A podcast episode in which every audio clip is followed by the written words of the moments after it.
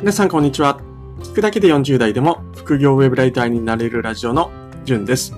僕は43歳の時に完全度素人から副業でウェブライターを始めて約1年で月収が10万円を突破しました。この番組は僕が副業で月収10万円になるまでの試行錯誤を発信するラジオです。副業ウェブライターに興味のある方はヒントを得られると思いますので、ぜひ聞いてみてください。2021年11月21日日曜日ですね。僕はですね、最近、あの、もっとうまくラジオで話したいななんて思っていて、はい。思い通りに人を動かすやばい話し方なんていう本を Audible で聞いたりしています。これ知ってる方は知ってると思うんですけども、ドクターヒロさんという方の番組や本ですね。で、これを聞いたり、あとはですね、あの、ラジオも毎日のようにいろんな人を聞いているんですけれども、それもですね、昔と違ってこう、まあ、もちろん内容の勉強のためにも聞いてはいるんですけども、最近はそれにプラスアルファで、あの、話し方。この人はどういう話し方をしてるんだろうなとか、どういうテンポでとかですね。あの、まあ、そんなことを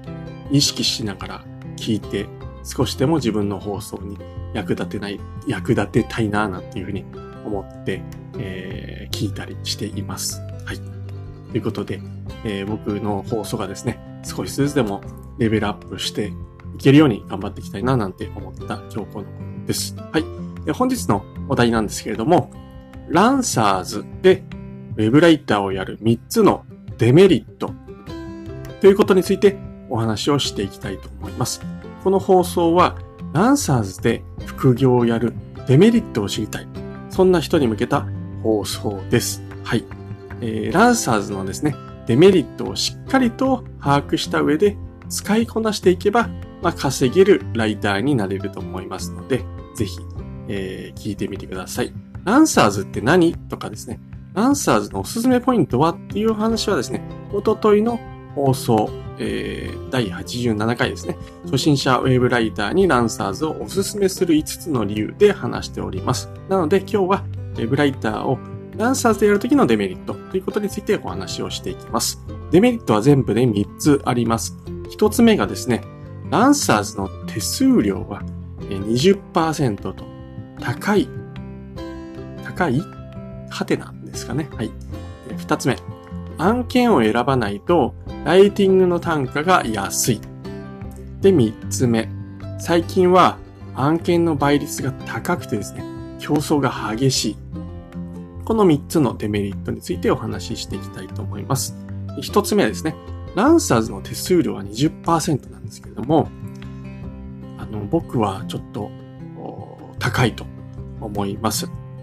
これですね、あの、20%一律ではないんですけども、10万円以下の部分は20%、10万円から20万円の部分は10%、で、20万円以上の部分は5%ということで、まあ、通常ライティング案件ってほとんどのケース10万円以下なんですよね。はい。少なくとも僕は10万円以上の案件を獲得したことはないです。はい。なんか5、6本記事を執筆して、あの、まあ、数万円、5万、6万ってなったことはあるんですけれども、はい。あの、1本で、ま、そうな、なるっていう、まあ、スーパーライタ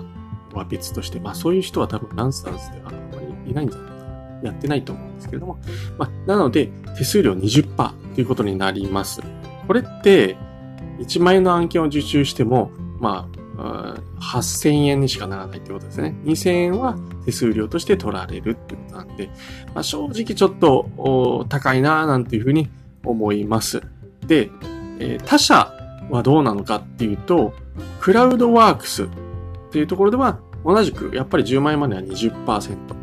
で、クラウディアっていうところでは10%から15%。あと、ココナラって最近 CM でもやってる有名なとこありますよね。あそこは20%から25%。それと、シュフティっていうサイトもあるんですけども、主婦の主婦ね、シュフティ、まあ、英語なんですけど、そこは10%と安いな。まあ、ただですね、案件数であったり、まあ、取り扱っているもの、大きさ、規模なんか考えると、まあ、一概にどっちがどう安いとかっていうふうには言えないのかなっていうふうにったりはします。まあ、ライバル、一番最大手のクラウドワークスとはほぼ一緒ということになります。はい。で、一方ですね、あの、まあ、今言った通り、ランサーズもクラウドワークスもすごい二強なので、なかなか他が安いからといって、じゃあ他で案件見つかるかっていうとなかなか難しいんで結局、あの、なんですかね、クラウドソーシングでやろうとなると、まあ、この20%というところの手数料は今は、ま我慢する必要があるのかな、なんていうふうに思います。で、そんな中ですね、ちょっとそのクラウドソーシングとはちょっと違うんですけども、ライターステーション。ライターステーションはですね、手数料ないんですね。はい。これは、ライターステーションというあの全権本社っていう会社が運営している、なんて言えばいいんですかね。あの、ライ、そちらライターステーションに所属すると、そちらの実際の編集者である全権本社から依頼を受けて記事を書くんですけれども、その記事はまあ文字単価とか記事単価で決まっていて、それについての手数料っていうのはない。なので決まった額、例えばこの記事を2万5千円で書いてくださいって言われたら2万5千円分が記事を納品すると入ってきます。まあ、プラス消費税も足されますので、はい。ということですね。まあ、ちょっとライターステーションは例外です。ただ、こちらはですね、テストがあったり、あの、加入できるのもですね、不定期になりますので、はい。あの、ちょっと経路は違うのかな、例外かなというふうに思います。はい。ということで、ランサーズ手数料20%はちょっと高いかななんて思うのが、ね、デメリットの一つ目です。で、二つ目ですね。案件を選ばないと、ライティングの単価が安いということなんですけども、ランサーズにはですね、あのライティング単価が安い案件が結構たくさんあります。でそういった案件は僕はですね、受注しないことをお勧めしています。で単価の安い案件をやると、全く稼げない上に、すごく消耗して、あの、挫折しやすくなると思います。例えば0.1円の案件なんてのもあるんですけれども、これ受けた場合ですね、1000文字書いて100円ですよ。これって、例えば僕がウェブライター初心者の時1時間に何文字書けたかっていうと、1000文字も書けなかったですよね。はい。まあ、あの、普通の人はもうちょっと、普通ってどうなんですかあの、僕は本当遅い。記事を書くのが遅い人なので、遅かったですね、今まで。なので、こんな案件やってしまうと、1時間頑張ってやって、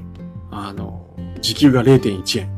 1000文字書けたとしてですね。で、これにですね、まあ、リサーチとか、そういった時間もかかりますし、あと、今先ほど言った手数料まで取られちゃうと、もう時給100円未満ですよ。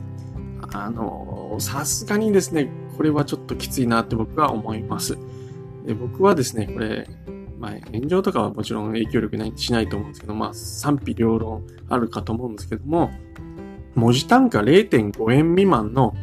仕事、ウェブライターの仕事は、僕はですね、あの、言葉を選ばずに言うと、もう搾取案件だというふうに思ってます。えっ、とですね、中にはですね、こういった案件0.1円から0.4円の搾取案件でも、それを乗り越えた先に未来があるなんて言ってる人も、まあ、ちらほら見かけるんですけれども、僕は反対ですね。もう理由は、先ほど言った通り稼げないし、もう消耗するからなんです。はい。で、もう一つ理由はあって、0.5円未満の案件と、例えば0.6円、あるいはもう1円ぐらいまではですね、必要なこのライティングスキルって僕は差がないなっていうふうに思います。実際案件を見ていくと、求められてることって、あの、少なくとも応募文上は一緒なんですよね。はい。なので、まあ、この搾取案件をですね、まあ、乗り越えて稼げるようになったライターさんを否定するつもりは全くないんですけれども、まあ、後に続く人にも、まあ、同じことを求めるっていうのはちょっと違うのかなっていうふうに僕は思います。で、みんなそこを乗り越えられるかっていうと、なかなか難しいですよね。で、なんかその、どうですかね、その、なんか体育会系のノリをそこに僕は感じちゃうんですよね。はい。まあそんな案件で、まあ、消耗しながらですね、スキルアップしなくても、僕はちゃんと稼げるようになると思いますし、実際僕もなれました。はい。なので、うんまあ、そういった作詞案件というのはですね、まあ、やらない方がいいのかな、なんていうふうに思います。で、まあ、ちょっと言い過ぎかもしれないんですけども、そういった案件をやる人がいるから、まあ、そういった案件もなくならないなっていうふうに、えー、考えたりもしています。はい。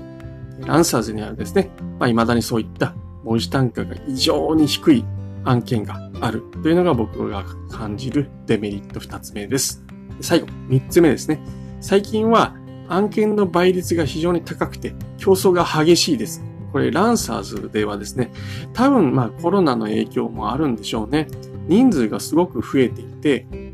案件が、あの、なんかいい案件にはですね、応募が殺到してますよね。はい。で、なので、初心者さん、初心者のウェブライターさんの受注するハードルがすごく上がってると思います。この間見た案件で、なんと一つの案件、一人、募集者一人ですよ。に対して、応募数が387件っていうのがありましたね。387倍ですよ。これ、受かる気しないですよね。はい。っていうのが、まあ見た目です。で、しかもですね、最近のランサーズの案件で倍率がこの100倍を超えるなんていうのは、まあ、結構多く見かけます。で、も10倍ぐらいだったらもう余裕で普通にありますよね。ほとんどの案件そうじゃないですかね。はい。なので、この倍率をくぐり抜けて受注しなければいけないっていうのが、まあ、デメリットかな、なんていうふうに思います。はい。ただですね、まあ今言ったことをひっくり返すようで、あれ申し訳ないんですけど、倍率にあんまりビビる必要はないかなっていうのも合わせて、えー、思いますので、ちょっとお話ししますと、確かに人数、あの、トータルの人数増えてるんですけれども、しっかりと、ま、書けるというウェブライターは、まあ、意外なほど、まあ、少ない気もしています。あの、あるですね、この間案件があってですね、その条件を、まあ、例としてお話ししますと、必須なスキルとあればなおよしっていう条件があったんですね。で、必須。まあこれスキルでもないですね。必須なのは何か。一つ目が納期を守れる。二つ目、期間内に音信不通にならない。で、三つ目、ちょっと何だったか忘れてしまったんですけど、あの、〇〇のテキスト作成にアレルギーがない。まあ、例えばこれがですね、仮想通貨案件のテキスト作成にアレルギーがないとかですね。まあ、あの、そういったなんか専門的なことですね。農業のテキスト作成にアレルギーがないとか。その案件の執筆をまあアレルギーなく書けますよ。この3つが必須条件。納期を守れる。期間内に音信不通にならない。で、なその案件に対するアレルギーがない。ちゃんと書けますってことが条件。必須条件。で、あればなおよし。で、わざわざですね、星マークであくまで希望って書いてあったんですけれども、一つが CMS の操作ができる。もう一つが、えー、その案件の経験がある。で、この CMS っていうのは、えっ、ー、と、まあ、ワードプレスとかそういうのを使えるっていう、まあ、いうことなんですけど、まあ、これはあればなおよしっていうことですね。で、これ、ハードル高いですかね？それとも低いですかね？あの、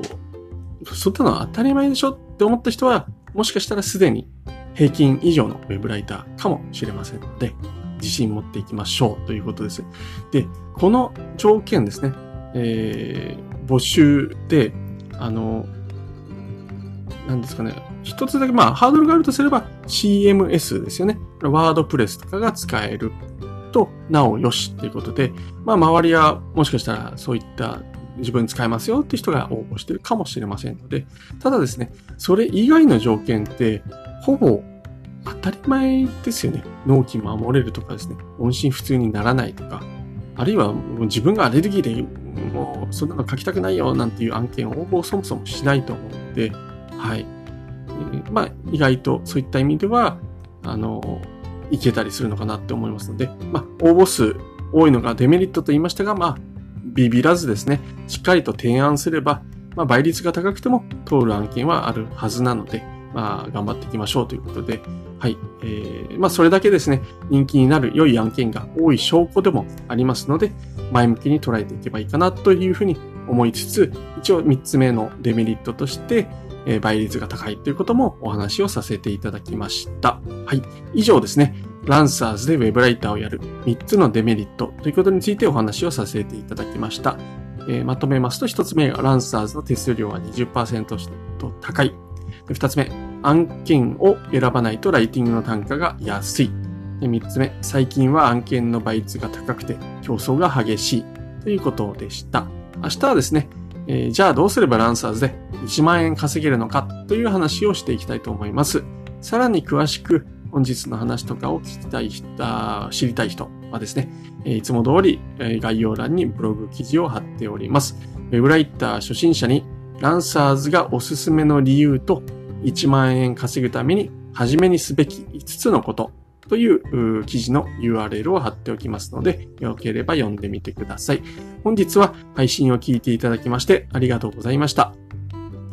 えっ、ー、とですね、今後も副業ウェブライターとして得たタイムリーな情報を発信していきたいと思いますので、聞き逃したくない方はフォローしてみてください。質問もいつでも受け付けています。何でも気軽に投稿してください。それではまた明日お会いしましょう。じゅんでした。ではでは。